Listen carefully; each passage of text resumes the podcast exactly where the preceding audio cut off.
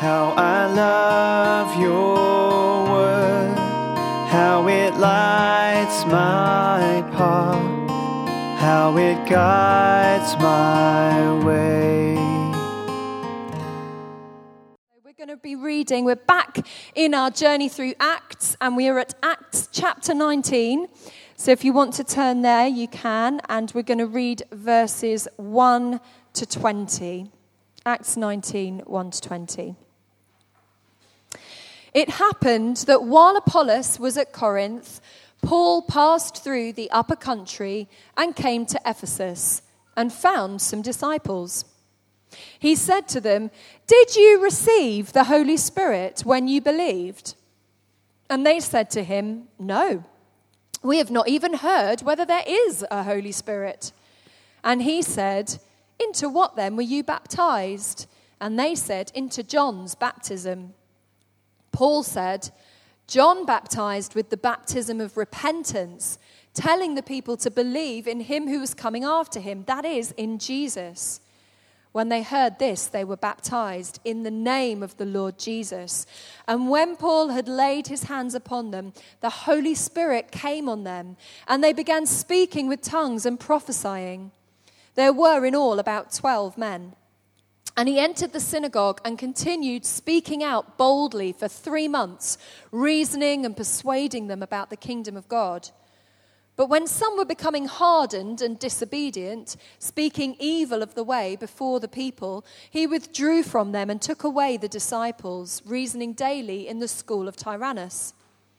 This took place for two years, so that all who lived in Asia heard the word of the Lord, both Jews and Greeks.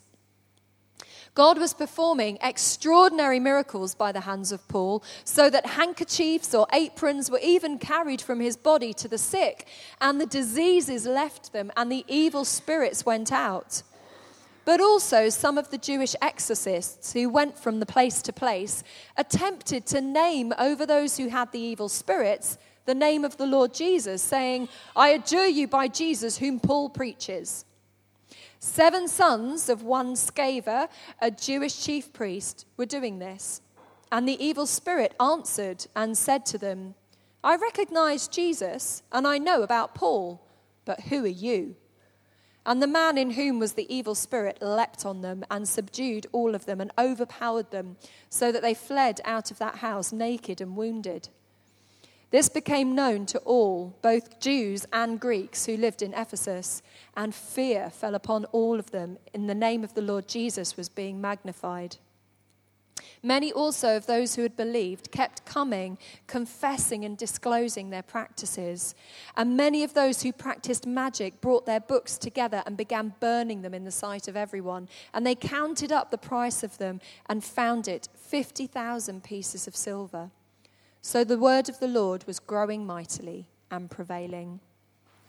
Amen. Let's pray as Abi comes. Lord Jesus, I want to pray that you would bless Abi now, that you would anoint her with the power of your Holy Spirit, Lord, and that the words she's got for us will come straight from your heart to ours. And may she receive from you as she gives out to us. Amen. Amen. Hi, everyone. It's so lovely to be here. And honestly, it's so lovely to be here and to worship with you. I don't know about you, it's probably since Revive. I just want to be with other people worshiping. Um, and I'm not interested in uh, doing it online anymore. Sorry. I'm just not. I just like, no, I've had enough. I need to be where God's people are and to experience the Spirit through people. There's nothing like it. There's nothing like it through us, a bunch of unusual, different people from all kinds of backgrounds backgrounds, worshipping Jesus together, listening to his voice, hearing his prophetic words. There's absolutely nothing like it. And I'm hungry for it, and I've really felt God's presence as we worship together this morning. And really, just thank you to the whole worship team. It's just, um, just a real privilege. Thank you so much. So, we've got this incredible passage to look at, and this passage is packed jam full of the Holy Spirit. So, uh, I'm sure you realized that as you were looking at it, um, as it was being read, and thinking about it.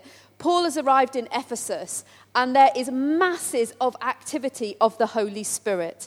And I pray that our hunger and thirst and also understanding of the Holy Spirit might grow and increase today. I want to increase in my understanding and my ability to live in the power of the Holy Spirit. That it's not an alien thing or something I'm just stuck in some thinking that might not be quite right, but it's kind of what I've developed and thought, but it's not the truth. I want to live in the truth. Who is the Holy Spirit? Who is Jesus? And what does this have to do with my daily life? You know, when we, uh, many, many years ago, Debs may remember, we, when we started at New Life, we're a very small little group in Greenwich. It's a congregation that we were both involved in leading. And um, we were replanting it, re establishing this small group of people. And we had a guy join us who's a student. And um, he was, um, he was a lovely guy. He'd known Jesus for a little while. He'd come to the university, and um, he was the first student, really, that we came across. But one of the things about him, bless him, was that he used to say, um, you know, we don't want to be too over the top about the Holy Spirit.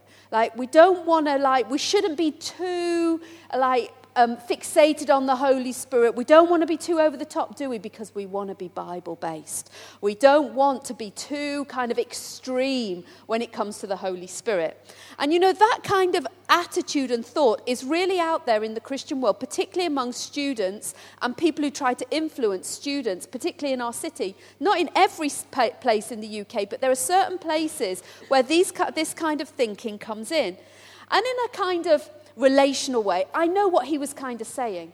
He was nervous about the things he'd seen and heard about the Holy Spirit. He thought it was a bit wacky and weird and on the edge and not very thought through, not something that you could really understand, and really for people who don't really want to engage their minds. Um, and he had this kind of view of the Holy Spirit, and that's out there. And, you know, we ought to be really cautious about it. And I grew up in a house where my, that was what and my dad led the church, and that's what he thought. You know, I'm not going to make huge pronouncements, he used to kind of think and say, but he just thought it was weird. You know, and really not for very sensible, straightforward people. You know, people falling over, what is all that about? Or having experiences, I'm not sure that sounds very sound. And uh, so we'd have developed, we'd developed views about the Holy Spirit from our experience and from our fears and our anxieties. And what I'm, I hope that we can lay hold of afresh today is a true biblical Paul Jesus understanding of the Holy Spirit because what we will discover that we do not need to be afraid of the Holy Spirit but that is probably not where our energies should go. What our energies should go into the area where we need to receive the Holy Spirit more and more in a genuine way.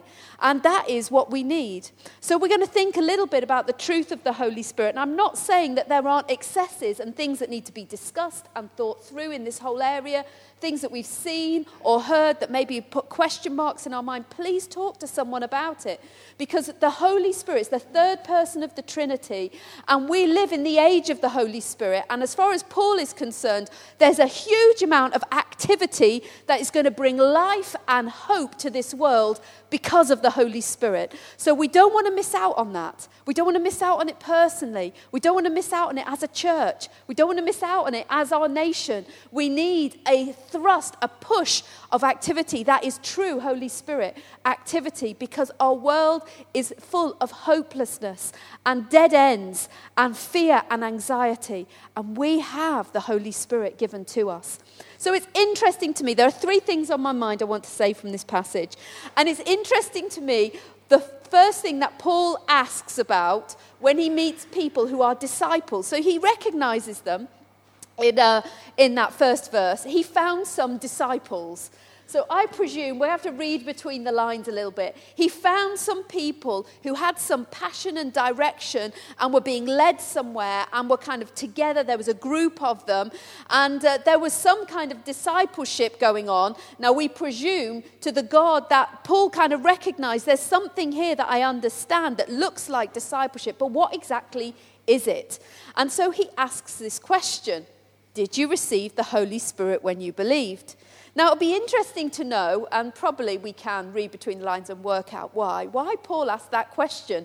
If you have questions to ask people because you're trying to work out what do you think, do you believe in Jesus or not, I wonder what kind of questions you might ask. Paul asks a very direct question about the Holy Spirit because for Paul, discipleship to Jesus, working out if someone is truly being a disciple to Jesus Christ, There is a um, stream running right through the middle of it, which is to do with the Holy Spirit, which will give light and clarity whether our discipleship is to Jesus Christ or not.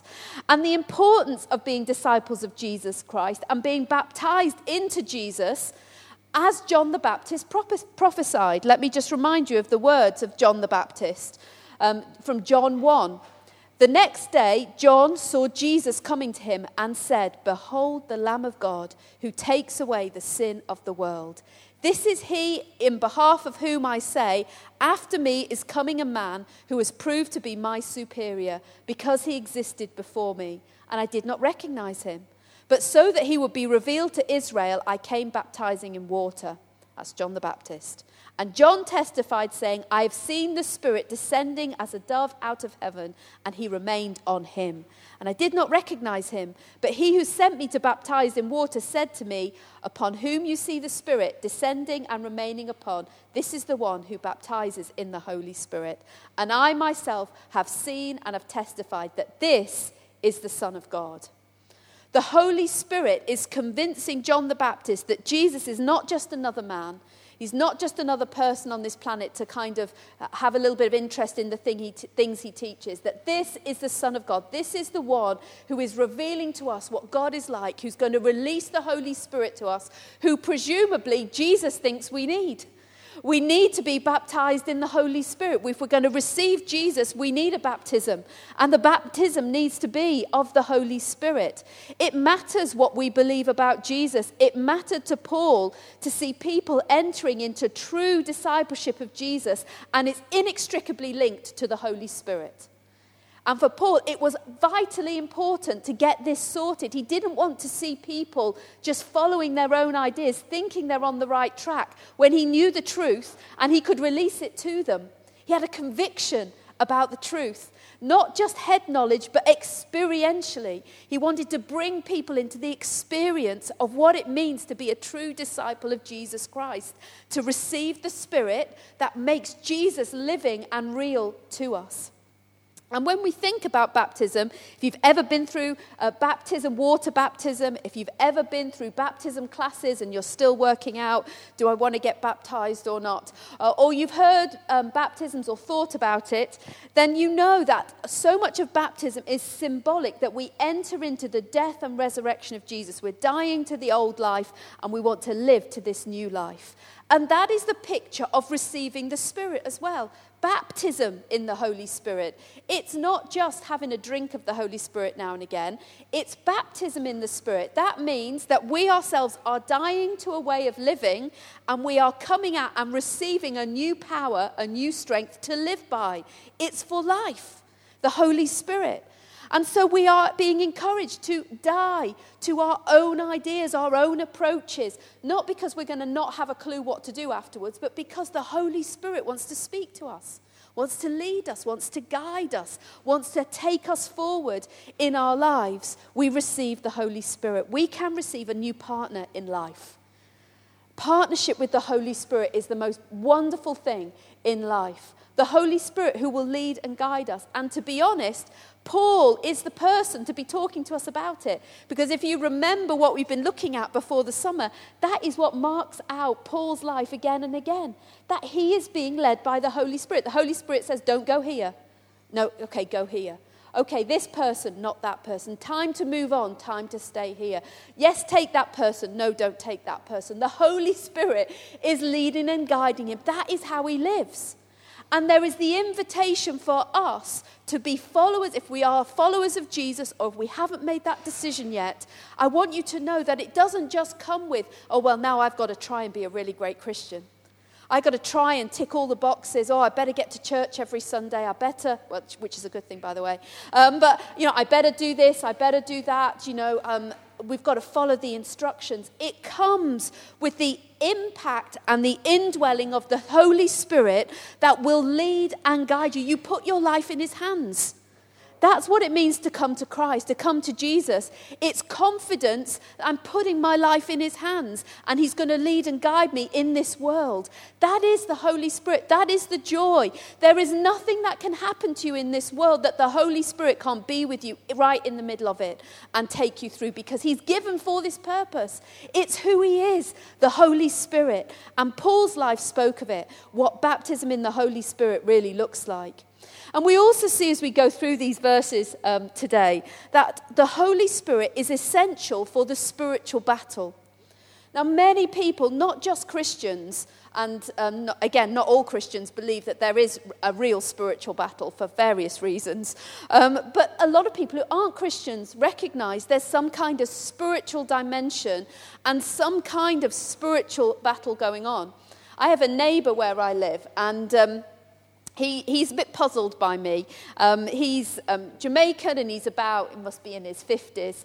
And um, when I've been living where I am for about 12 years, and he knows everybody. I don't know if you know people like that on your street, but literally he's been there forever, and he literally knows everyone.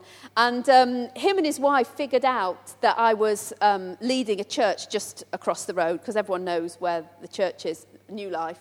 And at the time, I was leading that congregation. And so he stopped me on the road one day and he said, I- have heard about you. And, um, and, so, and he was like, You lead a church. Now, and he's trying to work out which one. Now, you don't wear an outfit, so you're not that one over there. And what So we had this conversation. But he said to me, Oh, I've had all kinds of spiritual experiences. Let me tell you someday all about the experiences I had. And I said, I'd be really happy to have those conversations. And then he backtracked, oh, well, I'm not so sure I really want to talk about them. Um, uh, but people have had spiritual experiences. They're aware there's a spiritual realm. Uh, but here, Paul is saying very clearly, he's trying to help us understand that the only way to engage in the spiritual realm is by the Holy Spirit. We need the Holy Spirit to engage in the spiritual battle, and He is that one who is going to lead us through the spiritual battle. You know, it's so interesting for me because a lot of things fell into place when I was thinking about this. I was remembering, I'm just going to read you a few verses from Luke 4 about Jesus when he was tempted in the wilderness. Um, but let me read you Luke 4, verse 1. Now, Jesus, full of the Holy Spirit, returned from the Jordan and was led around by the Spirit in the wilderness for 40 days, being tempted by the devil. The Holy Spirit wasn't doing the tempting, the devil was doing the tempting, but the Holy Spirit was partnering with Jesus through the whole of that experience. Powerful picture. How do we engage when we recognize there's evil and they're the enemies at work and something of darkness and something that is just totally, totally wrong? We're having to handle it and think about it. Do we just think, I can't cope with it, I can't face it, can't even think it through because it scares me or it's too worrying or there's no answer or this world is just going to go um, to hell and it's hopeless and people and despair at humanity? Or do we allow ourselves to be freshly filled with the Holy Spirit so we face the enemy, his activity, what's happening in the world, but we're not dictated to by the enemy? It's the Holy Spirit that is leading us through these encounters. And you know, in verse 13 and 14 of Luke 4, it says, And so when the devil had finished every temptation, he left him until an opportune time, and Jesus returned to Galilee in the power of the Holy Spirit, and news about him spread through all the surrounding region. So Jesus left that experience un, in the power of the Holy Spirit.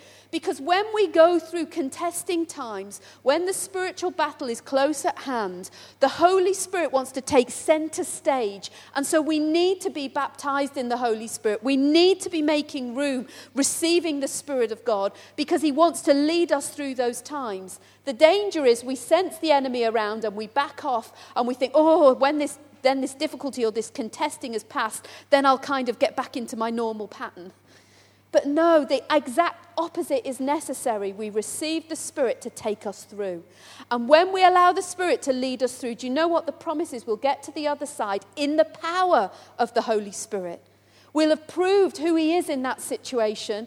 We'll have been able to work out how do we stand. The Holy Spirit will have taught us some things and we'll have a fresh authority and a fresh power.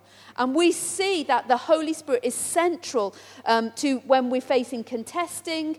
And we see in this passage that the demons know, his, know our name and know the name of Jesus. There is a real spiritual realm. It is not one to be frightened of. But we need to recognize, unless we enter it in the power of the Holy Spirit, it is a dangerous realm. As you see what happened to uh, these ones who tried to cast out demons in the name of Jesus or the name of Paul, not in themselves. They were not standing in their own authority. They had not walked through, if you like, the wilderness. They'd not walked through that contesting of the enemy in the power of the Holy Spirit. They hadn't come out of it in the power of the Holy Spirit. They were trying to use shortcuts and to piggyback, if you like, on other people's um, abilities and faith. And that is not what we're called into. We are called into discipleship to Jesus by the power and the infilling of the Holy Spirit. And we see um, maybe, you know, maybe it was jealousy. Maybe they thought, you know, actually, Paul's having a lot of success here, um, casting out demons. That's pretty impressive. And they were a bit jealous. They thought, oh, I'd like a little bit of that. I'd like people to know that, um, you know, when I um, declare deliverance, there I see them delivered. You know, I'd like, why, why is not fair, is it? Why shouldn't I have a bit of that attention? Why shouldn't I have a bit of that adulation? We get jealous and we get tempted into the spiritual battle because we'd like our name to be known. We'd like to have that kind of authority. We'd like to be successful. These are not motivations to engage in the spiritual battle. It's never the right motivation to try and be somebody, to try and get position, to try and be recognized, to to do it out of jealousy or selfish ambition, to think, mm, I deserve that position. I've been a Christian that long. You know, I know my Bible as good as that person. Why shouldn't I be able to do what they do? That is never the motivation to engage in the spiritual battle. In fact, it's a bit dangerous to do that. That's what we're being told here. But we're also being told that, like Paul, there is a way to engage in the spiritual battle. And it's submission to God, submission to the Holy Spirit. It's refusing to live our whole Christian life piggybacking on someone else's faith. You know, when I was younger, I used to do that a lot. Um, I used to kind of find people I was really impressed by, or I thought had what I didn't have. Um, so people who, you know, were really good with their Bible, because I'm not massively academic or what have you. So I used to find that kind of holding information in my mind. So I'd kind of be around those people. People had impressive stories. I'd be around those people. And in some way, there's nothing wrong with that for a season to be around people like that and to try and kind of go in that flow. But there comes a point where you have to stand in who God has made you and who you are in Him, and you have to receive the Spirit of God to walk the life that He has called you to walk. Not piggybacking on someone else's, but engaging with God for your own life, what He has for you in your circumstances, and proving Him in it. You know, I was reminded of that song that we all sing of Noel Richards. We won't sing it now, but um, it, one of the verses say, "At His name the demons flee. At His name captives are freed. For there is no other name that is higher than Jesus." And, you know, whether you like the tune of that song or not, um, think it's old fashioned or not, they are brilliant words. Um, at his name, the demons flee. That is true. At his name, captives are freed. That is true. There is no other name that is higher than Jesus. Our job is to stand under his name, embracing who we are in him and receiving the Spirit of God to take us through that we might learn the authority and the power that we have in him. And we're grateful for those who've walked that way ahead, who are standing in that authority, who do um, step out in faith and see people delivered and healed There is power in the name of Jesus, but we should never be motivated into those spiritual situations and battles by our own desire for success and jealousy. There's no shortcuts. There is, but there is the Holy Spirit. And He loves you and He wants to fill you and He's committed to you and your life with Him. The third thing that was on my heart to share from this passage was when the Holy Spirit is center stage, we see extraordinary miracles and extraordinary responses to Jesus. And I think that is so motivating, isn't it? Verse uh, 11 God was performing extraordinary miracles by the hands of Paul, so that handkerchiefs or aprons were even being carried from his body to the sick, and the diseases left them, and the evil spirits went out. You know, what an incredible picture. We're not meant to read this and think, oh, there's a formula. I'm going to piggyback my faith now on what Paul did. Oh, well, I'm, I'm going to, you know, collect a whole loads of bits of material. Um, that's a great idea. I'm going to get Debbie to anoint and pray over everyone, and everyone I see, I'm going to see them healed and get sick. i got, I've got the formula now. But if the Spirit of God provokes you and fills your heart with faith that there's a strategy to see healing released, let's move forward in it. Let's lay hold and expect God to speak to us to see the extraordinary break out. And then we go to Debs and we say, What do you think about this? I think the Spirit of God is saying that He wants to release healing in this way. Do you think that? Do you think I'm hearing right? And she'll listen to God with you and you can move forward and we see the extraordinary happen. Because we have a God who is wanting to inspire faith for healing and faith for His activity. You know, we have somebody who um, is connected to New Life Congregation. Apologies if I've told you this story before, but um, I was involved when they first got together, this couple. They came from different uh, faith background, and none of their family were believers, and they wanted to get married. They were from a different caste system, and they thought there was no way they would ever be allowed to get married. And they um, I got to know them and we, talked, we got them through the whole process. We met with family members, we persuaded family members that this was okay and that they should get married, etc. And in the end, the family accepted the two of them getting married. And uh, they had a Christian wedding and they got married and wonderful things. They went forward in their lives. About three or four years ago, he got diagnosed with stage four um, lymphoma and um, rang me with um, just, you know, devastated, you know, and wife devastated. They have a, one child with quite serious special needs, and um, he was in his 30s, you know, no age at all, and uh, just utterly in shock. And we started to walk through this whole process with them. And um, I had to do a lot of conversations with the Lord about how to handle this situation. And uh, I, sometimes we leap in, don't we? And we think, well, I just know what it is. I'm a person of faith. I know other people of faith. And this is what they do. They say really strong things and they um, declare really strong things. And that's how we often think, well, that's the true spiritual, faith filled way to respond. My response was walking down the road. I remember exactly the exact road, talking to the Lord, saying, Lord, I do not know how you're going to allow me to pray about this situation. What do you allow me to pray? What can happen in this situation? It's very late in the day now, um, and I don't want to lead them down the wrong path. What, and I was having an honest conversation with God about my own faith levels and what He was giving me permission to pray for this situation. And um, I felt the Lord speak to me about what to pray. And so from that moment on, I did pray for healing and I believed it. But I felt the Lord gave a strategy. And so it wasn't anything particularly out of the ordinary, but the strategy was to do with the um, prayer planning team of New Life Congregation going regularly into their home, praying with them, taking communion together, them taking communion together, then making sure that they were in a spiritual flow, making sure they were in prayer meetings, the whole kind of strategy of how I felt we could move forward if these things were in place. And um, by God's grace, they responded to that. And praise the Lord, He is completely free um, this today of that cancer, totally free. And he went through the treatment, but totally delivered from it. We have a God who wants to do extraordinary miracles, but he wants to do it inspiring us and speaking to us about how it happens how he wants to do it. How does he want to release these miracles? How does he want to do it? But it requires an honest conversation with God, not just trying to copy what other people have done. You know, the first time we hear of Paul doing this, the only time, you know, of handkerchiefs and aprons being carried out. And we know, um, Roger, I think, have got some wonderful stories about the Lord using that in his um, ministry, someone coming to him, really believing in faith that um, if he prayed over this um, bit of material and took it, then there would be healing. And there was healing. But it's to do with what the Holy Spirit is inspiring. We want to be led in our evangelism, in our desire to see healing by the Holy Spirit, because he wants to give us strategies uh, for it. And then, lastly, I just want to mention these extraordinary responses. You know, I love this. I don't know if you've ever been in meetings or around people and just spontaneously there's been responses to Jesus that just blow you away.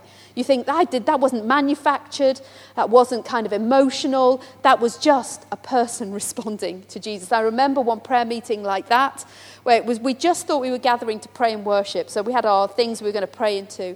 And one young man just spontaneously started just confessing sins Like, um, it was the Spirit of God was there so incredibly. He just started confessing out publicly all these things that had been in his heart and life, and he just knew in God's presence he didn't want them there anymore. And it was so moving when you're around that spontaneous activity of the Holy Spirit, bringing about responses to the real living presence of Jesus. And that's what happens here. There is this spontaneous response of people coming, confessing their practices, confessing disclosing what they've been doing. They're not being forced to do it. They're not being told this is the formula of how God will love you and care. You've got to like drag it all up. There's not that going on here. This is a response. And they bring the things that they've had, magic, the books that they've had, and they bring them, and in the sight of everyone, they burn them, they get rid of them. We see this incredible um, response to Jesus. And that is something that the Holy Spirit wants to bring about more and more and give us faith for more and more. We want to make room for responses to Jesus. Everything, we don't want to meet together thinking, oh, we know exactly what's going to happen. You know, we think, oh, yeah, I know it'll do me good, but I know what will happen by the time I go home. You know, I'm used to it. I've been in church a long time. No, no. Where the Holy Spirit is active, there are responses and activities we don't expect. God is at work, and we want to see more of that amongst us, don't we? I remember um, a lady who we had quite a lot to do with um, at New Life, and she, um, she had a problem. Her problem was that at night time, this is what she described, not my words, her words. At night time, these uh, demonic presences would come into her room and really harass her, and she couldn't sleep. That was her. This is in. This is you know. Hopefully you realise this is our city. This is London, and this is her experience that she would have these harassments every night. She couldn't sleep, and so we talked to her about receiving Jesus, and she started to make steps to receive Jesus. And then one day, um, she rang me, and she was having. She's, she was describing terrible experiences. I need help, and I happened to not be in London. I was out of London, and I rang um, a couple who were leading, helping lead the congregation that time with me. And I said to him, I'm really sorry. I know it's really late at night, but would you mind just going round to this woman's house? She's in real distress. She's having um, a real spiritual oppression and attack. Would you go and pray with her and see what you can do? And they went to see with her, and they were so wise. They were led by the Holy Spirit. They didn't know any of this, but they felt the Lord to challenge her. Was there anything in the house that was connected to the occult or to spiritualism or to something to do with a darkness in the spiritual realm, anything in her house. And she went, Oh, absolutely no, no, absolutely nothing. And then she went, Oh, well, actually, there are these things. And she opened a drawer and it shows you how long ago it was. There were tapes in there, and uh, there were tapes in the drawer, and there were tapes of spiritualist meetings that she had been to, and, she had, and people who were spiritualists used to contact her put them through her door and hand them to her. And she had all these tapes of spiritualism um, in her flat. And so they wise, they said, right, this is part of the problem. There is an open door that the enemy is getting in because of these things in your flat. We're going to take them from you. And they took them from her and they prayed for her and delivered her. And actually, from that moment, she never described these same experiences in her flat that she did before. And actually, her children started to settle and do better at school. There was a, and there was a lot more peace in the home. Because there are things actual objects and things that can carry spiritual presence into our house that need clearing out. Um, there are obvious things like that, where there's spiritualism or um, demonic activity, or here, like magic, um, counterfeit spiritual life that needs clearing out. But there are other objects. Um, uh, there was a man who had used to regularly, whenever he got very low and he would leave the church, when he kind of would get convicted and come back, someone would have to go round and we would have to remove huge amounts of pornographic videos from his house and magazines. Um, a bit more tricky to do now when, we've got computers, we have to think it through. But he knew that if he was coming to Jesus, he was going to get the real thing. And all of this that was counterfeit life, that promised to give him life and hope and a positive feeling about himself, that really dragged him down, it had to go. He had to get rid of it. And the conviction of the Holy Spirit brings these type of responses where we might want to clear things out of our lives because we start to realize that is cluttering up my life. It's cluttering up my home. Those possessions that I've got, they may not have any particular dark spiritual magic attached to them, but they may represent our culture, our society, the values of those around us, and they're cluttering our homes and it's oppressing us. It's filling that place that the Holy Spirit wants to fill and enabling us to receive more of the Holy Spirit in our lives. I just want to uh, encourage us to respond today because maybe for some of us, the Lord is wanting to encourage us to have a spiritual clear out of our lives. he may be encouraging us to take a little walk around our homes with the Holy Spirit and say, anything in here that's kind of crept in, that's really bringing oppression into my life or cluttering up my life so I can't receive the Holy Spirit. As a family member who um, they had brought, had their first baby, one of my close family members, they'd had their first baby, and the child was not sleeping at all. And um, if you knew the family member, you would know they are not a person that would say this very lightly. But one day they said to me, I really have got funny feelings about that toy car that I bought in another country um, when I was traveling, and it's on that shelf there. And he said, I know it sounds really weird, but it seems to me that my child, my baby, whenever they look that direction, they get really distressed. He said, I know it sounds crazy. I said, but, he said, but I think I'm going to have to throw it. And um, what was he saying? He was recognizing there is a spiritual realm, there's something happening, and there are things that can creep into our hands, gifts that we've been given, things that somehow get in that can be cluttering up the spiritual stream, and we may need to clear them out. But let's do it not because I'm saying it and I'm trying to be a good Christian. Let's do it because the Holy Spirit is inspiring us to do it, and we want more of Him in our lives. It's a wise thing to do now and again. Also, let's think for a moment is the Lord challenging any of us that the place of Jesus and the Holy Spirit in our own discipleship has been replaced? Has it been replaced by an addiction or another philosophy or even another person? Because most of us, we are following somebody, some other ideas, some other thoughts. Is there room for Jesus to really lead you and guide you? Is there room for His Holy Spirit to have that central place? Are there others that have taken that place? And just lastly, are there any of us who feel that we may have engaged in the spiritual battle without the Holy Spirit? We may have prayed in certain ways, we may have sought to do things to step out when we recognize the enemies at work. And if we're honest, we feel a little bit damaged, we feel a little bit afraid, we may even feel a little bit angry that things didn't seem to go the way we had hoped they would go. And maybe the Lord today just wants to restore us, to enable us just to receive His forgiveness, ask Him to mature us, to strengthen us, to receive who we are in Him. I'm just going to read some verses as we respond. You may know this hymn, it's a very old hymn. Jesus, the name high over all, in hell or earth or sky. Angels and mortals prostrate fall, and devils fear and fly. Jesus, the name to sinners dear, the name to sinners given, it scatters all their guilty fear, it turns their hell to heaven. Lord, I just want to thank you that this is your name. Your name is powerful.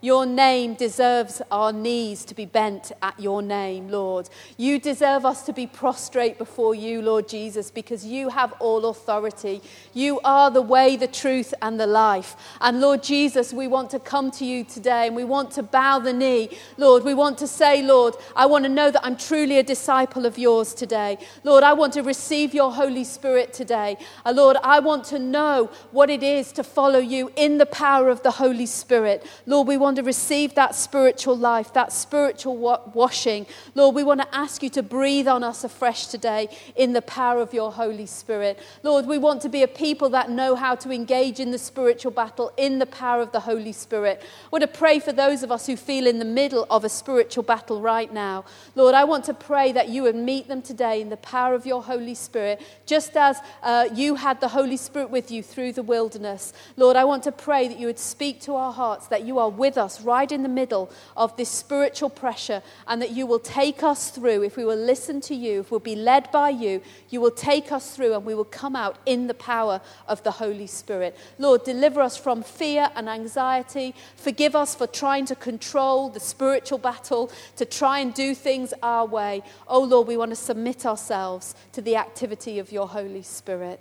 And Lord, we want to pray that you would just raise the faith uh, in our hearts and in Forest Hill congregation. Lord, release fresh faith, Lord, for extraordinary miracles, Lord, that we would be inspired by you, motivated by you to see healing, to see deliverance your way, to be the person you've called us to be, Lord, to learn your ways and to walk your ways in, uh, Lord, in our lives, in this city. Lord, we want to say, Lord, we long to see more of your Holy Spirit where there are these incredible responses to you. And Lord, we know it needs to start with us, Lord needs to start with us being open and open and responsive to you. So, Lord, I pray for any of us that do feel a conviction to just clear, spiritually clear out our homes, uh, Lord, or maybe we immediately know that there is something that we've been thinking probably needs to go and we haven't removed it. Lord, would you just lead us forward? And as we do that, may we do it in faith, realizing and fully expectant that you, Lord, will now fill us with your Holy Spirit if we ask, and we will receive more of your your anointing and more of your power to go forward. Lord Jesus, Lord Jesus, Lord Jesus. Cora da shina na randa sierra, chiana marondo sora da kira da shihenama, hora na randa sierra basunda, hora da sira da sunde yerana, hora da satara basota kiena, hora da shira da sunda, Moranda shibeada kusajena kianda. Horada sianda kiena. Thank you, Lord, you see us and you know us.